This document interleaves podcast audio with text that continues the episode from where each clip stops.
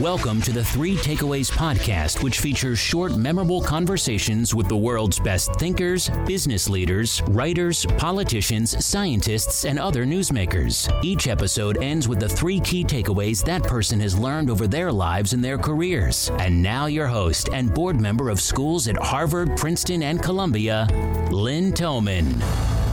Hi, everyone. It's Lynn Thoman. Welcome to another Three Takeaways episode. Today, I'm excited to be with Stanford's Frank Fukuyama. He's one of the world's foremost political scientists and author of The End of History and Liberalism and Its Discontents. I'm excited to talk about key questions about democracy, such as whether in today's fast moving world, authoritarian governments have an advantage because they can act more decisively and quickly, and also whether liberal democracies are in decline. Welcome, Frank, and thanks so much for our conversation today. Thanks very much for having me, Lynn. It is my pleasure. Do muscular authoritarian governments like China's have an advantage because they can act decisively and get things done, while their democratic rivals, to quote you, debate, dither, and fail to deliver on their promises?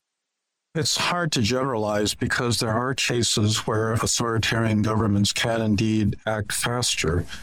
But I think it's, in a way, a matter of the level of risk that a society is willing to undertake.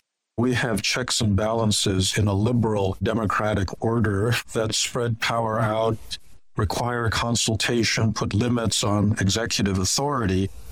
And I think that comes in very handy because if you leave decision making up to a single individual at the top of the hierarchy, they can make really disastrous decisions of the sort that you couldn't make in a liberal democracy.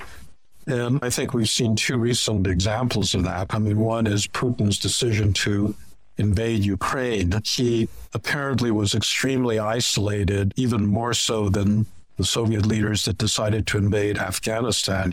You saw him sitting at the end of a long table, even with his defense minister, because he was so afraid of getting COVID. And it doesn't sound like he really vetted the idea of this invasion with anybody. He didn't understand what was going on in Ukraine. He didn't understand the weaknesses of his own military. And as a result, he made, I think, one of the most disastrous strategic decisions that I can remember. And as a result, he's weakened his own military, he's weakened Russia, he's isolated himself and his country from the rest of the world. It hasn't worked out very well. I think similarly, Xi Jinping's zero COVID policy hasn't been quite as disastrous, but it's probably shaved off a point or two of GDP growth in China because they can't maintain this policy without shutting down major cities and affecting ordinary economic life. And again, this does not seem to be the result of a carefully thought out plan. I think this was really very much associated with the one guy at the top I think that you have to realize that there's good reasons why we put checks on executive authority in a liberal democracy, because sometimes it is better to have that discussion and debate, even if it does slow down decision making. What do you see as other weaknesses of authoritarian leaders and authoritarian governments, in addition to this isolation? Nobody likes living under a dictatorship. People want to have basic freedom. They want to be able to criticize the government. They want to be able to move around freely. They want to be able to marry whom they want. And if you look at what's going on in Iran right now, the women of Iran are rising up in revolt against all of these very restrictive rules that force them to wear a certain kind of clothing, that don't allow them to make economic decisions on their own. They always have to have a male protector monitoring what they do. And what woman wants to live like that?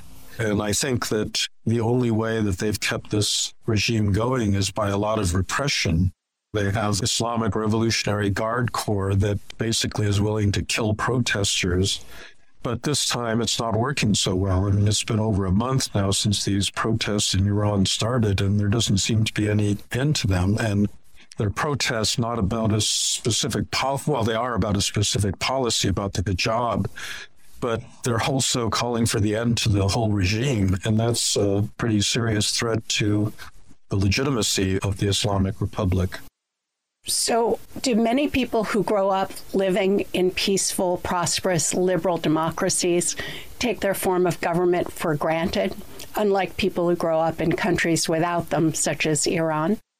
I think that people that appreciate liberal democracy the most are people that either come out of war torn societies where there's conflict over national identity, over religion, over a host of issues that are put to one side in a liberal state, or people that live under a dictatorship. And so in Eastern Europe, for example, we had a pretty heady time after the collapse of the former Soviet Union and the fall of the Berlin Wall in 1989 to 91 because people had been living under communist dictatorships for the preceding several decades. And the idea of joining Europe and having a free society was very attractive.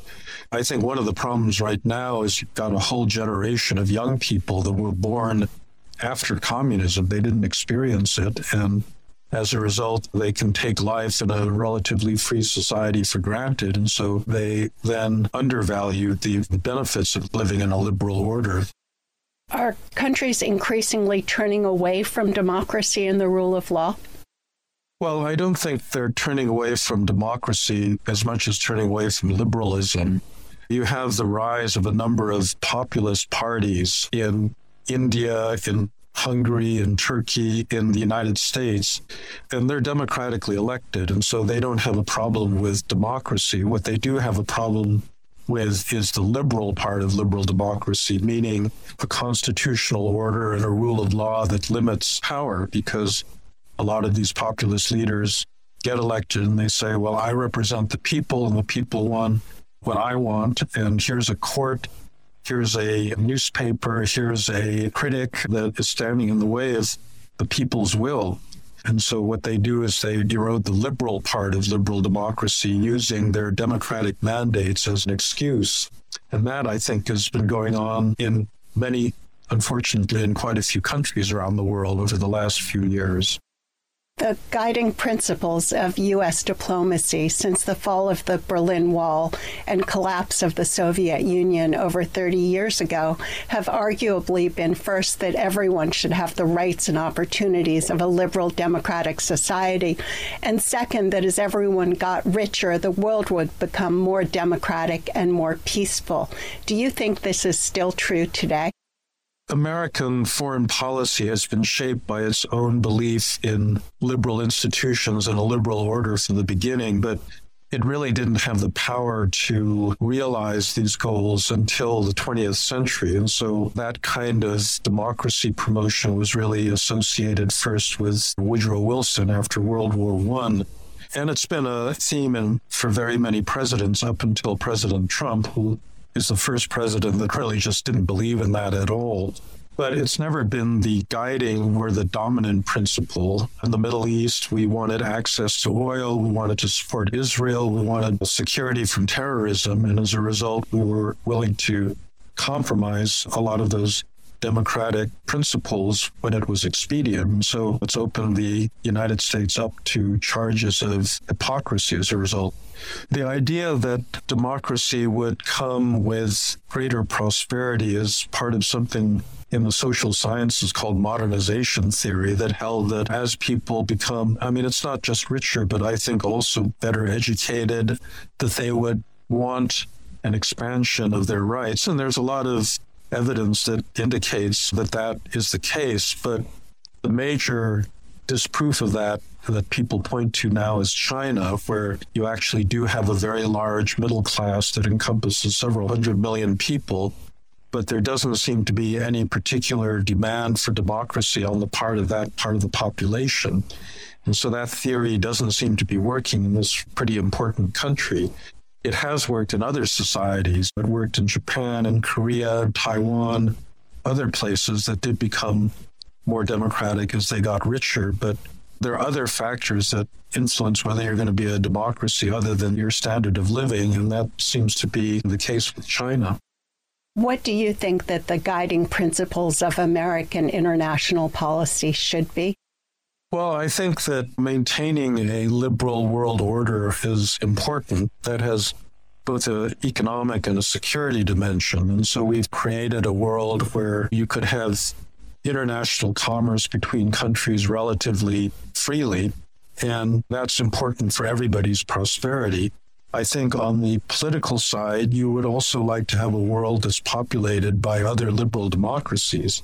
And there are a lot of reasons for this. I mean, one is that authoritarian states tend to do things like invade their neighbors. We saw that with Stalin's Russia, Nazi Germany. We're seeing this now with Putin's Russia. And so, to the extent that the world, and particularly the world's powerful countries, are democracies, then you're probably going to have a more peaceful world. And one in which you get better cooperation between countries. So far, the European Union is the most serious effort to do global governance at a regional level. What are your thoughts on global governance? Global governance means a lot of different things.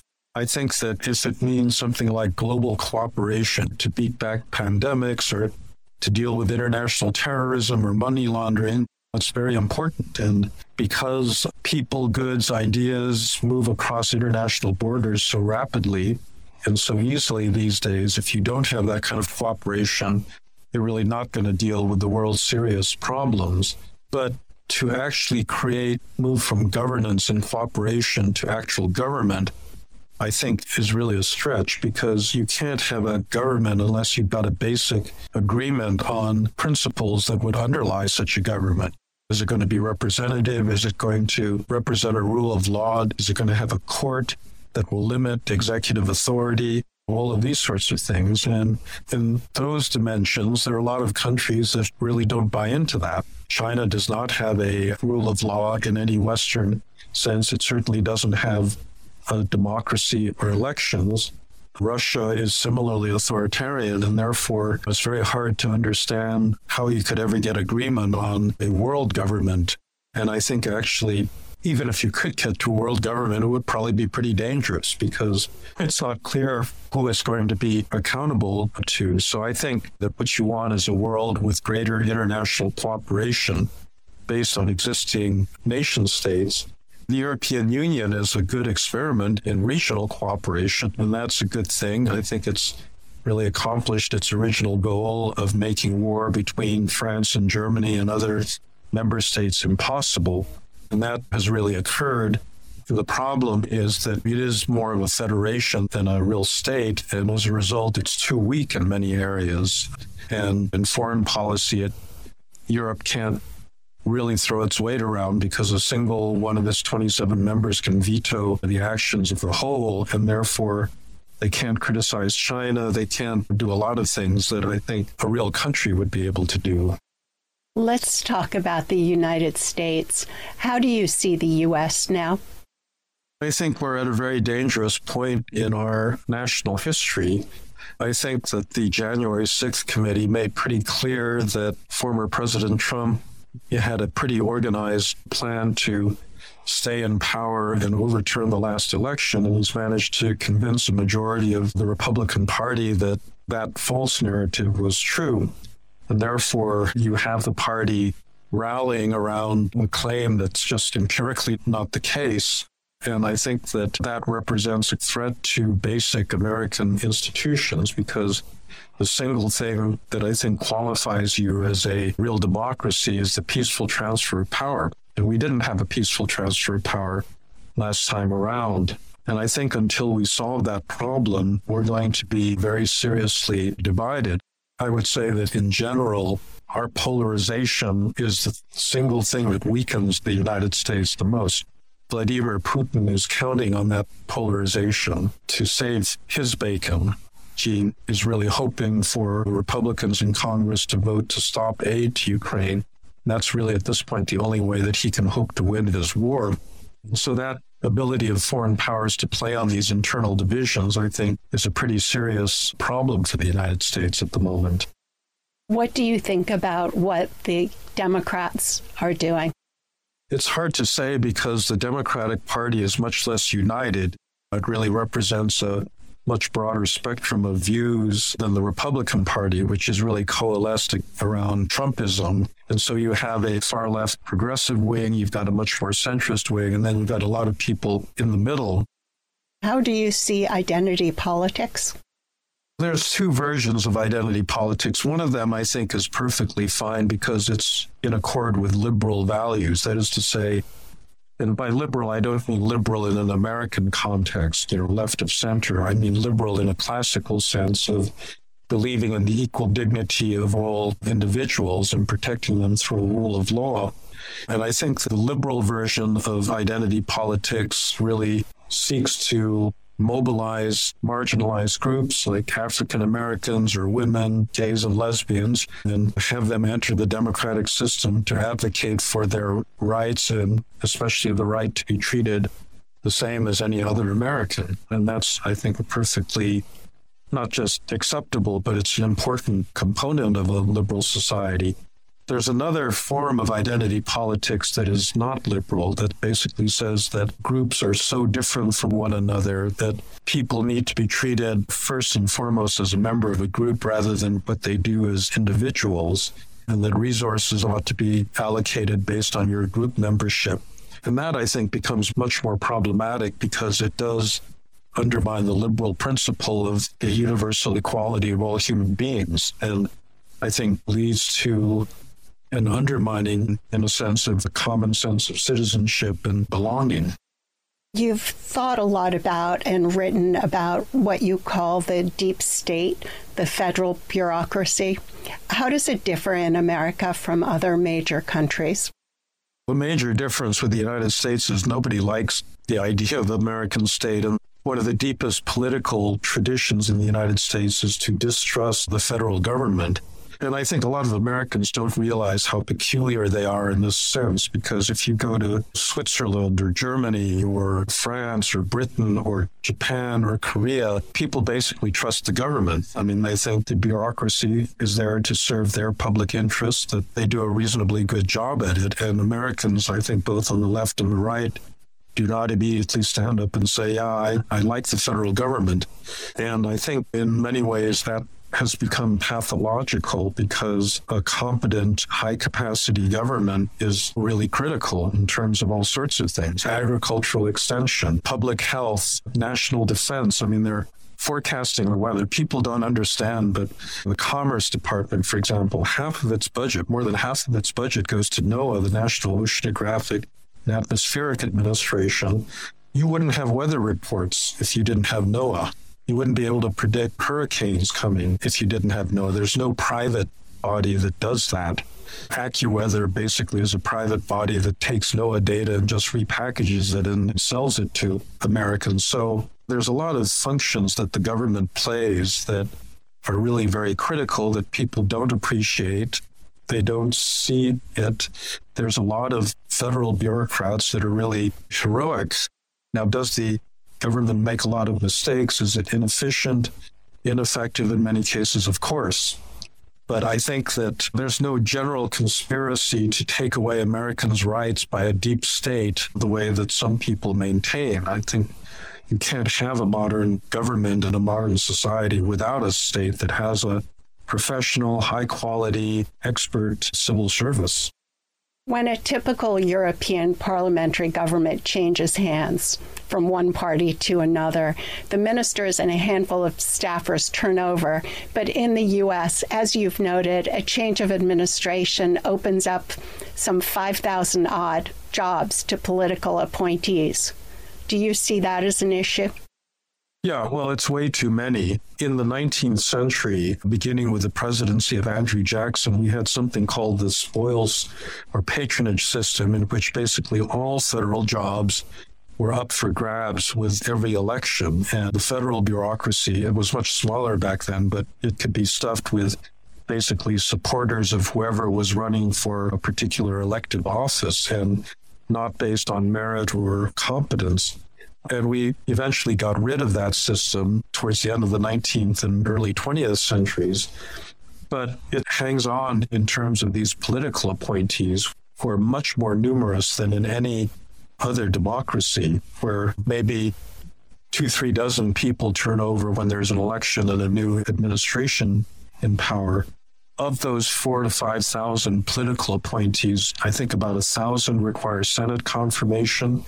A single senator can block the confirmation of any one of those appointees. And as a result, both of the parties have played this game where they use that as kind of extortion tool to gain leverage for something else that they want. And ambassadorships, assistant secretaries, dozens of positions either take more than a year to fill or don't get filled at all because there's so many Senate confirmed positions. And so that whole system, I think, seriously needs to be reformed. I think you need to reduce the number of political appointees and reduce the number of Senate confirmations.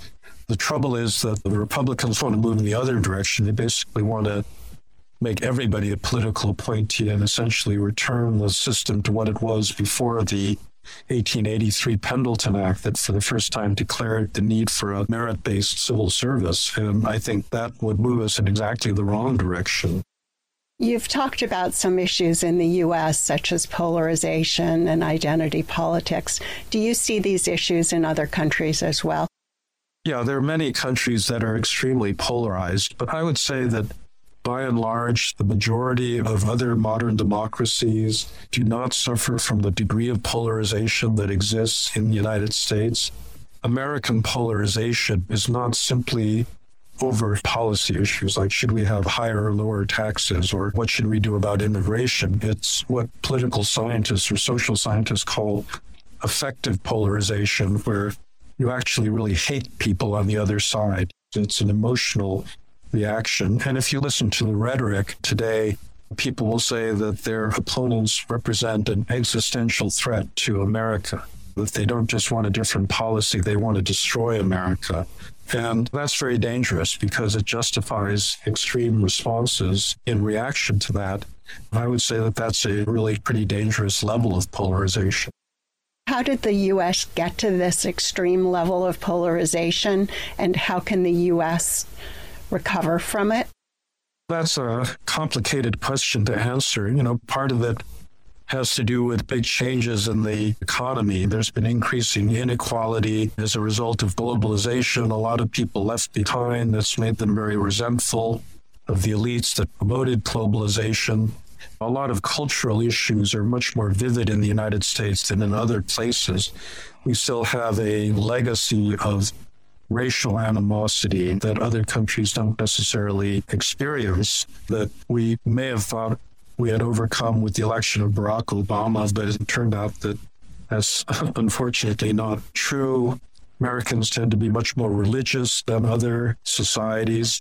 In Europe, most populations there are pretty secular these days, but in the United States, we've got very fervent religious believers. And that's another thing that the division in fact, that's the same division as in Israel, really, between extremely observant religious Jews and secular Jews. And we have our version of that in the United States. And so there's a lot of different causes to this.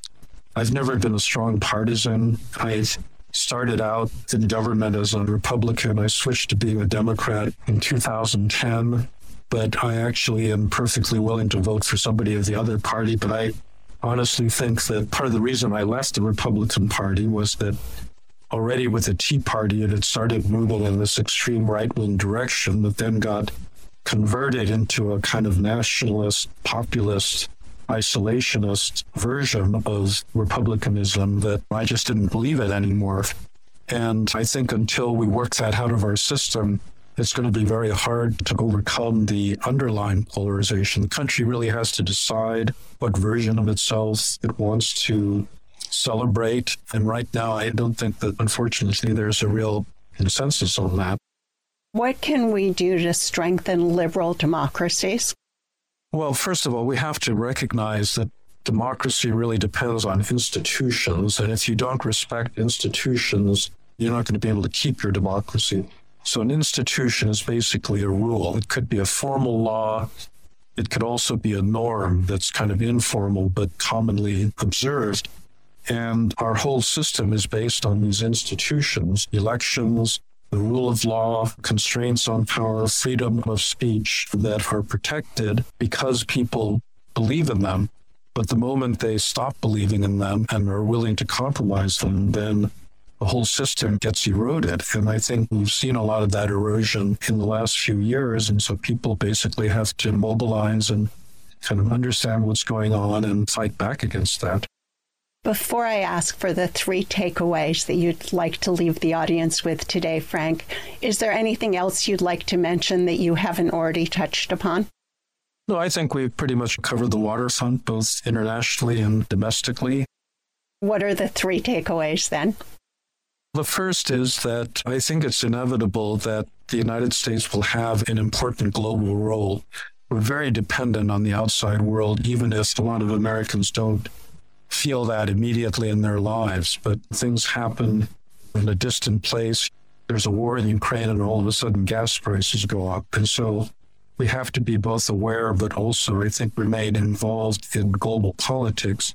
The second is what I just mentioned that democracy is important, but it won't survive if you don't respect institutions and therefore the willingness to live by common rules the last thing I would say is Americans haven't been very good at listening to one another lately. And I think it's important if you are going to overcome that polarization to actually listen to some of the complaints. Some of them will be ones that are just unanswerable in the sense that you can listen and appreciate, but the opinions are so extreme or violent or whatever that it's hard to reach understanding. But with other people, that's not the case. And I think appreciating some of the complexities and subtleties of the way that other people think is an art that we've kind of lost in this country. And I think we need to hold on to it. Thank you, Frank. This has been terrific. I really enjoyed both your books, Liberalism and Its Discontents and The End of History. Thanks very much, Lynn. If you enjoyed today's episode and would like to receive the show notes or get new fresh weekly episodes, be sure to sign up for our newsletter at 3takeaways.com or follow us on Instagram, Twitter, and Facebook. Note that 3takeaways.com is with the number 3. 3 is not spelled out. See you soon at 3takeaways.com.